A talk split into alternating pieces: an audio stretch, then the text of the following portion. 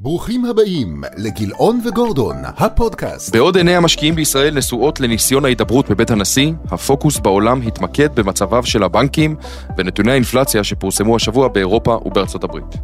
השבוע האחרון התאפיין בעליות שערים חדות יחסית במדדי המניות בעולם. מדד המניות העולמי עלה בקרוב ל-4%. את העליות המרכזיות הובילו מדדי המניות באירופה שעלו אף למעלה מכך. אצלנו מדד תל אביב 125 ירד בכ-2% אם נתחשב בעליות של היום, יום ראשון. כחלק מסימני הרגיעה בשווקים, התשואות על אגרות החוב חזרו לעלות, מה שאומר ירידה במחירי אגרות החוב. מדד אגרות החוב בארצות הברית, ה-AGG, איבד כחצי אחוז, בזמן שמדד אולבונד כללי בישראל עלה בקרוב לחצי אחוז. דרור, הרבה מאוד נתונים פורסמו בשבוע שעבר, ויש גם כמה נתונים חשובים שצפויים להתפרסם השבוע. כן. ביניהם, החלטת הריבית של בנק ישראל. אני מציע שנצלול פנימה וננסה להנגיש גם לצופים ולמאזינים את הנקודות העיקריות שהם צריכים להכיר. מה שלומך? טוב נדב, מה שלומך? בסדר גמור, תודה רבה. השבוע שעבר כאמור נפתח בסערה בכל מה שקשור למהפכה המשפטית, ואיתו תנודתיות עצומה, על רקע פיטורי שר הביטחון יואב גלנט, ההפגנות ותחילת ההידברות בין הצדדים. כן. איפה אנחנו עומדים בדשבורד של הסיכון לשוק הישראלי? כן, אז אה, כשמסתכלים בניתוח אה, שבועי, אז פחות רואים את התנודתיות, אבל הייתה תנודתיות באמת אה, חריגה, אפילו במונחים של, שלנו, של התקופה האחרונה. בסופו של דבר אפשר להגיד שזה עוד שבוע, שאולי אם אתה מסתכל אבסולוטית על המספרים בישראל, אז זה שבוע לא כל כך נורא, אבל כשאתה משווה למה שקרה בעולם, אז הפערים נפתחו עוד. זאת אומרת, למשל, השבוע בעולם, אפשר להגיד שהדולר נחלש. השקל דווקא הוא קצת אה, התחזק, אבל באופן יחסי הפער ביחס לשבוע שעבר אה, נפתח עוד יותר. זאת אומרת, אנחנו רואים שבישראל הדולר התחזק מתחילת השנה ב-2% ו-7 עשיריות, בעוד שבעולם הדולר דווקא נחלש מתחילת השנה, והפער הזה יותר גדול ממה שהוא היה לפני שבוע. אה, שוק המניות, שוק המניות בישראל, אם אנחנו מסתכלים מתחילת השנה, יש נוצר פער של כבר מעל עשרה אחוזים בין מדד המניות העולמי שעלה מתחילת השנה בכמעט 7 אחוזים לבין מדד תל אביב 125 שירד מתחילת השנה בשלושה וחצי אחוזים. אז אה, דיברת קודם על זה שהיה שבוע מצוין למשקיעי המניות, למשקיעי המניות בעולם היה שבוע מצוין, למשקיעי המניות בישראל היה שבוע עוד שבוע לא כל כך טוב והפער הזה הולך וגדל. אם כי אני חייב להגיד שאנחנו לא רואים שיש פה איזושהי דרמה השבוע, כי אנחנו בתוך תנודתיות, בתוך נקודת המתנה, ובסך הכל, אה, אני חושב שהרבה מאוד משקיעים,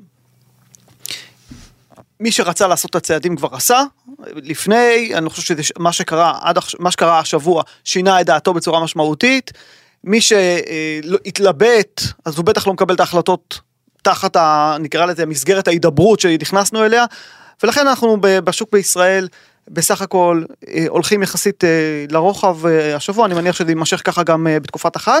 כן, המגמה החיובית בעולם טיפה נוגעת בנו, אבל הרבה הרבה פחות ממה שאנחנו רואים. תגיד רגע, עם כל הביצועי חסר שיש כאן בשוק, ואנחנו רואים גם את התנודתיות המאוד גדולה, בהתחשב בכל נתון או בכל הידברות, כן או לא, שמתפרסמת. כן. זה משהו שחשוב מאוד ללקוחות לשקול, מי שרוצה עכשיו להעביר עוד, נניח, חשיפה לחו"ל, בין אם בקופות גמל, קרנות השתלמות, כספים אחרים. יכול להיות שהגיעו פה למצב ש, שזה אכן יקרה, שההידברות תקרה, שהדברים ייפתרו לשביעות רצונם של מרבית האנשים, ואז יש פה חשש שמי שיוצא יפספס את העליות שצפויות להיות פה כתוצאה מזה? יש הסתברות מסוימת כזו, כל אחד ייתן את, ה, את, את ההסתברות שהוא חושב שהדברים באמת הסוף יהיה כזה טוב כמו שאתה העלית עכשיו, יש, יש סיכוי כזה, צריך לקחת את זה בחשבון.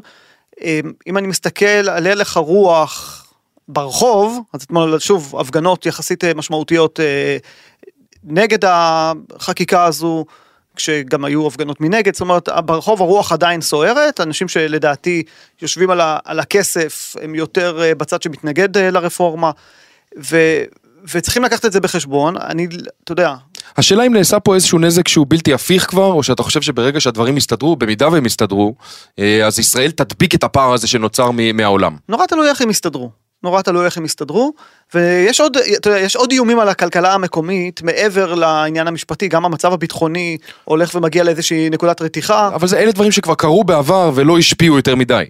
כן, וכן ולא, אתה יודע, תלוי בעוצמות, תלוי מול מי, יש פה סיכונים. אני חושב, ש, אני חושב שבגדול, האסטרטגיה של להיות בחשיפת יתר לחו"ל, כשאני אומר חשיפת יתר, אני מתכוון לחשיפת יתר ביחס לבדרך כלל. כלומר לא שבהכרח החשיפה לישראל צריכה להיות יותר נמוכה מהחשיפה כן, לחו"ל ברור, בתיק ברור. הכולל, אלא בדרך כלל אם אתה... לא, זה עניין סובייקטיבי לחלוטין. כן, אז אני חושב שאנחנו כן אה, נמצאים היום ברמות אה, סיכון יותר גבוהות, וזה בא לידי ביטוי גם אה, ב- ב- ב- בשווקים. וכן, אם יהיה, תהיה איזושהי הודעה שתיתפס מצוין על ידי אה, שני הצדדים, או לצורך העניין על ידי המשקיעים, אז כן, יכול להיות פה רעלי, וראינו כמה מהר. השקל אה, חוזר להתחזק מול המטבעות וכמה מהר הבורסה יודעת לתקן אבל שוב זה בהינתן שבאמת יהיה פתרון שייתפס כאמיתי ומאוד מאוד הבעיה המרכזית זו בעיה של אמון. אין אמון היום בממשלה מצד המשקיעים. יודע, אפשר להתווכח ימין, שמאל, ליברלים, לא ליברלים, זה בכלל לא משנה. אנחנו פה שאחראים על אה, נגיד אמורים לדבר על כסף, מבחינת המשקיעים אין אמון בממשלה הזאת, ובסוף זה מה שחשוב. ביטוי. אני רוצה לקחת אותך אה, להחלטת הריבית מחר. אה, בנק ישראל צפוי לפרסם את ההחלטה שאומר, אגב הריבית היום 4.4 אחוזים. מה אתה חושב שיקרה? טוב, אז בעיקרון נתוני אינפלציה שוב הפתיעו כלפי מעלה, אנחנו באינפלציה מצטברת של אה, חמישה אחוזים ושתי עשיריות, זה מדד, אה, זה אינפלציה גבוהה, הרבה מעל אה, היעד של בנק ישראל, של בין אחוז לשלושה אחוזים, אז אנחנו חורגים מזה. זה הצעד הזה, מצד שני אנחנו כן רואים האטה בצמיחה של המשק שבאה לידי ביטוי גם במדד שבנק ישראל מפרסם, מדד המשולב אה, למצב המשק, עכשיו רואים ירידה די משמעותית אה, כבר מספר אה, חודשים, אנחנו עדיין, בקצ... אנחנו עדיין צומחים אבל בקצב יותר מועט. פורסמה, פורסם עכשיו נתון על ירידה מאוד משמעותית בהיקף ההשקעות במגזר ההייטק בישראל ברבעון הראשון של השנה. אז זאת אומרת, בנק ישראל רואה את הפוטנציאל להאטה במשק, אולי גם האטה שכבר התחילה. אוקיי. מצד אחד, מצד שני רואה אינפלציה. ואני הייתי מוסיף משהו משלי, גם רוצה לשמור תחמושת להידרדרות במצב הפוליטי אה, בישראל, ולכן אם יש התלבטות היום, זה האם בנק ישראל יעלה ברבע אחוז או בחצי אחוז, אני חושב שהקונסנזוס נמצא עמוק בתוך הרבע אחוז, שזה תהיה פעם ראשונה כי עד עכשיו הוא העלה בחצי אחוז. אז עכשיו, אה, זאת אומרת, היו מספר חודשים של חצי אחוז, ועכשיו יעלה ברבע אחוז. לארבעה וחצי אחוזים. לארבעה וחצי אחוזים, אבל אני חושב שזה גם די ברור, לפחות לפי הנתונים שיש היום, שזו לא תהיה המילה האחרונה של בנק ישראל. חשוב אגב לציין שהדולר, העובדה שהשקל נחלש והדולר מתחזק, גם היא משפיעה על האינפלציה כאן. היא מייבאת אינפלציה. ברגע שהדולר חזק יותר, אנחנו מייבאים עוד אינפלציה לתוך המדינה. נכון, אבל בוא נגיד שזה כבר אה, בפנים, השאלה מה יהיה בעתיד. זאת אומרת, אנחנו כבר אה, באזור הזה של השקל דולר כבר מספר שבועות, יש עליות, יש ירידות, אבל לצורך העניין, בהסתכלות חודשית, השקל בכלל התחזק ביחס לדולר. למה? כן. כי סגרנו את החודש הקודם ברמות עוד יותר גבוהות. מעכשיו, אז יש תנודתיות. אמ, אני כן חושב שבנק ישראל ירצה לשמור תחמושת, הוא יעלה ברבע אחוז, ואם נראה חזרה יותר משמעותית של אה, פחד, אז בנק ישראל יכול להיות שיאלץ להעלות את הריבית אחר כך יותר. אני גם אגיד שהעבודה של בנק ישראל יחסית קלה, כי כל שאר הבנקים המרכזיים העיקריים העלו את הריבית, אז כן. בארצות הברית העלו ברבע, בארצות אני לא יודע אם הברית היא קלה, באירופה- אבל היא פחות קשה אולי. באירופה העלו בחצי, אז בנק ישראל ילך על ה, לדעתי על הרבע, אבל הריבית פה עולה. אוקיי, בעוד שבישראל נתוני האינפלציה אגב המשיכו להפתיע כלפי מעלה כמו שציינת עכשיו, בארצות הברית נראה שהאינפלציה ממשיכה להתרכך בצורה כן. הדרגתית. למרות הירידה באינפלציה, ראינו את התשואות דווקא עולות בשבוע שעבר. איך אתה מסביר את זה? אוקיי, אז אה, באמת אה, מה שפורסם בסוף השבוע, ליתר דיוק ביום שישי, זה הקור PCE, שזה המדד המועדף על הבנק הפדרלי, ולכן השוק נתן שתי מילים על. המדד הזה? אז זה, זה, זה מדד שמנטרל, עוד פעם, מנטרל את, ה, את רעשי הרקע. שרעשי הרקע זה בדרך כלל מחירי המזון והאנרגיה, ולכן כולם אה, מסתכלים עליו. בארה"ב יש שני מדדים שמתפרסמים. אה, ההבדלים ביניהם אה, הם בעיקר במשקולות של כל מיני ענפים, אוקיי. אבל מה שהבנק המרכזי מסתכל, ולכן זה כל כך חשוב, זה על המדד שנקרא PCE, Core PCE. ושם אנחנו אה, ראינו עלייה של אה, שלוש עשיריות האחוז, בעוד שהציפיות בשוק היו לעלייה של ארבע עשיריות האחוז, אנחנו עדיין צריך להבין ברמות של אה, עלייה במדד הזה של ארבעה אחוזים ושש עשיריות ב- ב- במונחים שנתיים, שזה עדיין גבוה, אה, אבל גם אה, גם פה מדובר בירידה לעומת מה, ש, מה שראינו בחודשים האחרונים, אז אה, אנחנו בהחלט אה, רואים שזה המדד הכי נמוך. אני חושב מ-15 חודשים אחרונים, זה באמת הנתון הכי נמוך שיצא, אז אנחנו עדיין במספר מעודד. גבוה, אבל כן, לכאורה זה מעודד. אה, ולכן הציפיות אינפלציה בארצות הברית אה, ירדו. יש לזה השלכות כמובן, גם על האפשרות אה, למה יקרה עם הריבית העתידית בארצות הברית. אז למה התשואות דווקא עלו? כן, אז, אז אני חושב שבאמת ב, כשמסתכלים על הנתון הזה ספציפית, אז השאלה הזאת היא במקום, כי היית מצפה לראות אינפלציה מתמתנת, אולי הפד יעלה פחות הריבית, אז אם כך, התשואות צריכות לעלות, אבל צריך תמיד להסתכל מה הייתה נקודת המוצא. הרי בשלושה שבועות האחרונים, מאז הסיפור, אולי ארבעה כבר, של סיליקון ואלי בנק, שנכנסו המשקיעים האמריקאים לחשש מאוד גדול מכך שהריבית, העלאת הריבית עצמה, גורמת להתרסקות של אה, בנקים, התחילו לדבר על 2008. אז התשואות באגרות החוב צנחו בצורה, קראנו לזה דרמטית אז. ו- ומה שקורה עכשיו, שזה היה התרחיש שגם דיברנו עליו בפעם הקודמת, שיש מצב שהמשקיעים יסתכלו ימינה ויסתכלו שמאלה ויראו שבסוף הבנקים לא קורסים. ואם הבנקים לא קורסים, אז אין טעם לכל ההיסטריה הזאת של אה, תשואות כל כך נמוכות שמגלמות כמה אה, רצף של ירידת, הורדות ריבית בארצות הברית, ובעצם השוק היום מתחיל חזרה בצורה הדרגתית ליישר קו עם התחזית של חברי הוועדה המוניטרית, ולכן הצעות חוזרות לעלות אה, בצורה מתונה פלוס. בסדר גמור. בשבוע האחרון אגב פורסמו עוד הרבה נתונים כלכליים בארצות הברית.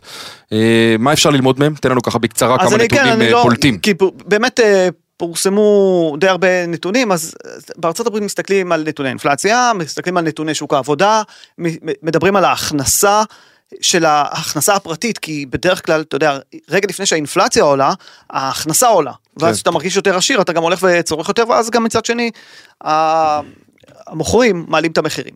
אז אנחנו רואים המשך אה, עלייה, אם כי מתונה, בהכנסה הפרטית, אה, עלתה קצת יותר ממה שהשוק ציפה, עוד 0.3 בחודש, לעומת חודש קודם, ואני מזכיר שחודש קודם הייתה עלייה של 6 עשיריות האחוז, זאת אומרת אנחנו רואים פה אה, עדיין כלכלה אמריקאית טובה, ההוצאה הפרטית גם כן אה, עלתה, ו, ו, ו, ואנחנו רואים רצף של נתונים גם אה, מבחינת אה, שוק הנדל"ן בארצות הברית, עוד חודש של אה, עלייה במה שנקרא אה, חוזים שנסגרו, אז אנחנו רואים את זה, נדמה לי זה החודש... שלישי. השלישי כן. ברציפות. החודש השלישי ברציפות. של עלייה שרואים, במדד כן. הזה.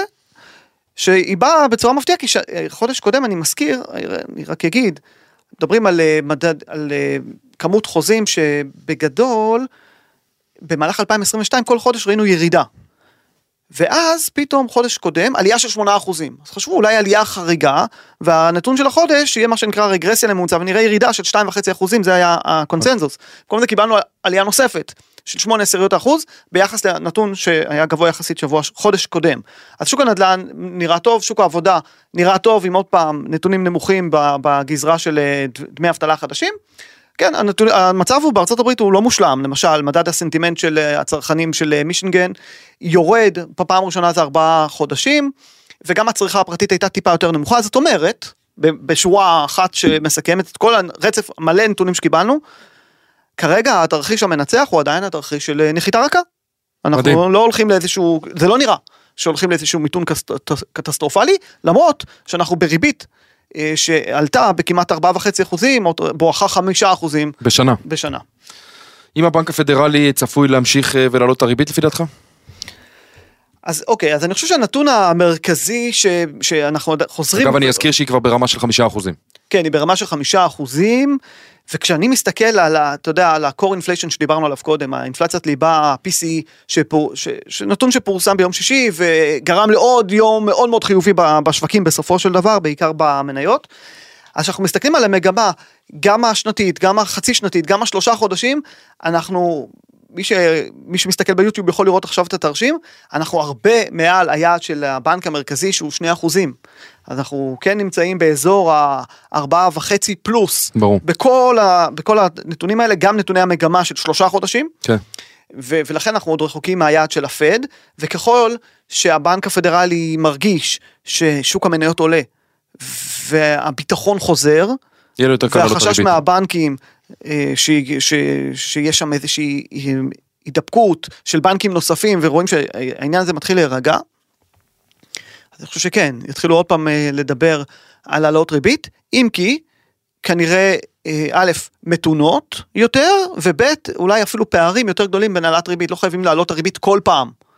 השוק מגלם דרך אגב עדיין העלאת ריבית בסיכוי של 50 אחוזים פחות או יותר בחודש מאי, תחילת מאי זה העלאת הריבית הבאה, או החלטת הריבית הבאה, ואחר כך, אה, לקראת מדדי, זאת אומרת, החלטות הריבית שיגיעו בסוף הקיץ, מדברים גם על הורדת ריבית. מעניין. אני חושב שככל שאנחנו הולכים ו- ומשתפרים מבחינת ביצועי המניות, מבחינת מרחיקים את החשש מהתרסקות של בנקים נוספים, אז השוק יצטרך עוד פעם ליישר קו עם הפד ולא לא כל כך יורידו את הריבית. נכון. בוא נדבר עוד פעם, הזכרת את זה בקצרה קודם, אני רוצה לחזור לזה, על המשבר בבנקים בארצות הברית, כן. לפי התגובה של השוק, כמו שציינת, נראה שהמשבר מאחורינו. אפשר לגבות את זה באיזשהם נתונים נוספים? אז הנתון המשמעותי שרבים מסתכלים עליו, טוב, יש את הנתון הברור, האם יש עוד בנקים שנכנסים לתוך תהליך קריסה או לא, התשובה כרגע היא לפחות לא משהו בולט. ועוד משהו שמסתכלים עליו רבות, זה מה קורה בפקדונות בבנקים, האם הכסף יוצא מהפקדונות של הבנקים, בעיקר המקומיים נקרא לזה, האזוריים, והולך לקרנות, אה, מה שנקרא money market funds, קרנות כספיות או בנקים גדולים, ופה אנחנו רואים באמת אה, מהלך ש, שקרה אה, בצורה די משמעותית של יציאת כסף מהפקדונות ו, ו, ומצד אחד אנחנו רואים את הפקדונות הולכים ומצטמצמים, בצד שני קרנות ה-money market fund שזה המקביל של קרנות כספיות, כספיות, בישראל, כן. קרנות שמשקיעות באגרות חוב מאוד קצרות ממשלתיות. שם עלייה חדה. לפי הדיווחים של הפד, יש אה, ב- בתקופה האחרונה רגיעה של אה, יציאת כספים מהבנקים המקומיים, וזה הולך בהלימה אחת עם האופטימיות של שוק המניות. אני אגיד שהרבה אנשים מייחסים את הרלי האחרון למה שהם מכנים- אה, QE, כלומר QE מה, מה, מהתקופה של המשבר הפיננסי. שתי מילים על QE? וכן, ו-2020, שהבנק המרכזי בא ובעצם מר- מרחיב את המאזן שלו על ידי רכישה של אגרות חוב, זאת אומרת, הדפסת כסף ורכישה של אגרות חוב, וקצת קצת מבלבל, כי כשמסתכלים על המאזן של הפד, רואים שהוא, זאת אומרת, הוא היה במצב של ירידה, כי הפד רצה לסגת. מה-QE, ולהפך למכור אגרות חוב, בגלל זה גם ראינו לחץ בשווקים, הכל עניין של נזילות. ושהפד מוכר אגרות חוב, הוא כאילו מצמצם את הנזילות, כשמצמצמים את הנזילות יש פחות כסף אה, בשוק, ואז זה מגמה שלילית. פתאום רואים גם המאזן של הפד חוזר לעלות. ואנשים אומרים, אם המאזן של הפד חוזר לעלות, הנה QE. יש הבדל, שהפד עושה QE, זה משהו אחד, זה באמת הזרמה של כסף למערכת. מה שעושה הפד היום, הוא בעצם מעמיד חלונות אשראי לבנקים, כדי שלא יישארו בלי נזילות. חלונות אשראי זה הלוואה. את ההלוואה הזאת צריך להחזיר, ובדרך כלל ההלוואות האלה הן לתקופה של בערך שנה. עד שנה. ו- וזה שונה מאוד uh, מ-QE, בהיבט הזה שהבנקים יצטרכו להחזיר את הכסף, אז אתה עכשיו מזרים כסף, מעניין. ואחר כך אתה תוציא את הכסף, אבל זה כן נותן ביטחון שהבנקים לא קורסים, וזה כבר שם אותנו במקום אחר לגמרי מאיפה שהיינו לפני שלושה שבועות. בוא נעבור לאירופה. כן. בניגוד לארצות הברית, באירופה אינפלציית הליבה שוב שוברת שיא, וזאת בזמן שהצריכה דווקא יורדת. אתה חושב שאירופה נמצאת בדיפלציה, שבארצות הברית בזמנו כל כך חששו ממנה? אולי רגע תסביר בשתי מילים מה זה דיפלציה? כן, אז אה, דיפלציה זה שילוב של אינפלציה והאטה, אז מצד אחד אנחנו רואים אינפלציה, בדרך כלל אינפלציה אמורה, אה, סליחה, בדרך כלל כשאנחנו רואים אינ- אה, האטה, אנחנו מצפים לראות את האינפלציה יורדת. המצב החמור הוא שאתה רואה האטה והאינפלציה נמצאת בעלייה, ואז אתה לא יכול להתמודד עם ההאטה הכלכלית על ידי הנשק הקלאסי, שזה הורדת ריבית.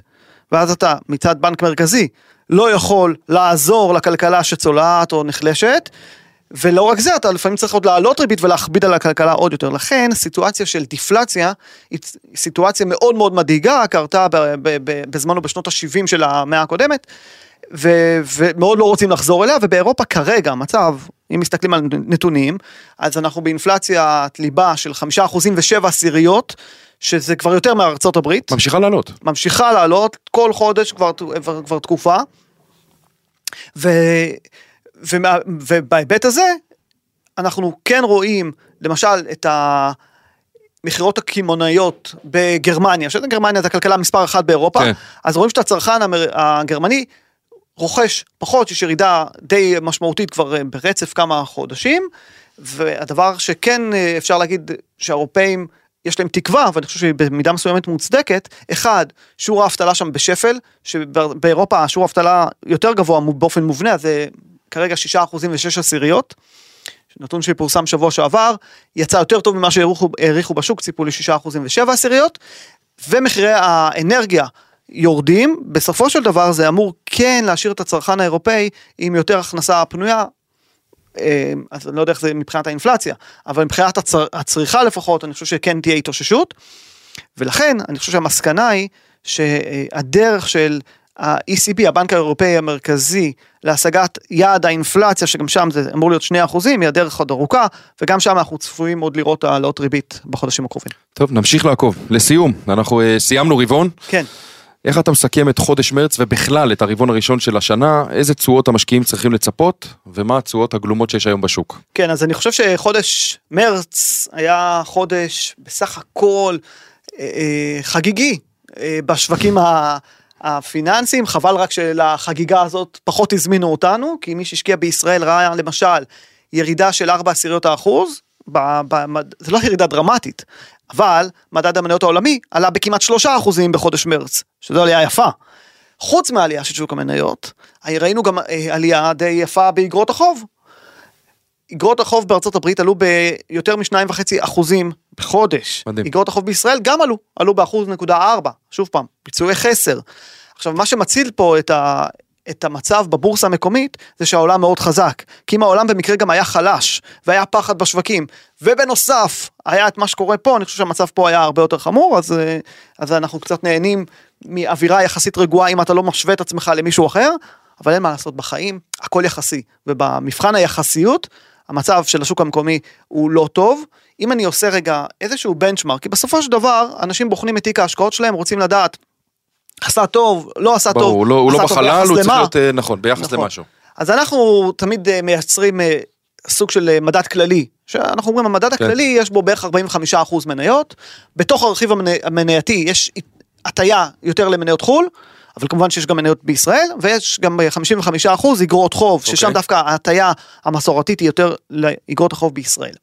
אז בחודש מרץ המשקיעים צריכים לצפות פחות או יותר לאחוז תשע, תשואה יפה, למרות מה שקורה בישראל, כי המוסדיים, א', מוטים לחו"ל, בעיקר באפיק המנייתי, ב', איגרות החוב בישראל סך הכל עלו, אז יהיה לנו חודש טוב, למרות כל הרעשי רקע וכל ה, הבלגן שקורה, בסך הכל המשקיעים בקרנות השתלמות, קופות גמל, פוליסות חיסכון, כל מה שקשור לשוק ההון, יהיה אה, חודש חיובי, וזה נחמד.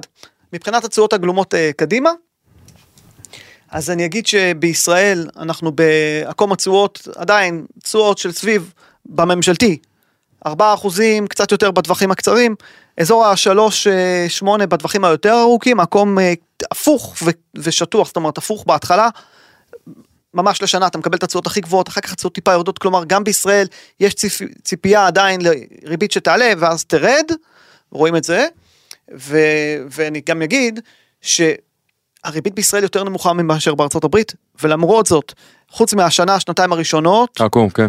בעקום התשואות, בשאר המקומות התשואות בארצות הברית יותר גבוהות ולפעמים באופן משמעותי התשואות בישראל יותר גבוהות מאשר בארצות הברית וזה מלמד שהמשקיעים ככל שאתה הולך יותר לטווח ארוך רוצים פרמיית סיכון יותר גבוהה עבור ההשקעה בישראל. בשוק הקונצרני אנחנו אחרי שבוע חיובי ירידת תשואות עדיין תשואות יפות שגלומות למי שייכנס היום שישה אחוזים ושלוש עשיריות באפיק השקלי בדירוג A חמישה אחוזים פסיק שלוש בדירוג דאבל איי, זה תשואות יפות אה, לגמרי לתשואות החזקה. אם אתה רוצה הצמדה למדד, אז באזור ה-A אתה מקבל ארבעה וחצי אחוז מעל המדד, באזור ה-AA שלושה אחוזים מעל המדד, כלומר תיק שיש לו עוגן מאוד מאוד חזק של אג"ח, משאיר אותך עם תשואה יפה ברמת ודאות די טובה, לא חייבים לשלב מניות, מי שרוצה יכול גם לשלב מניות, אפשר לראות שזה עשה לא רע בכלל עבור אלה שהחזיקו מניות בתקופה האחרונה.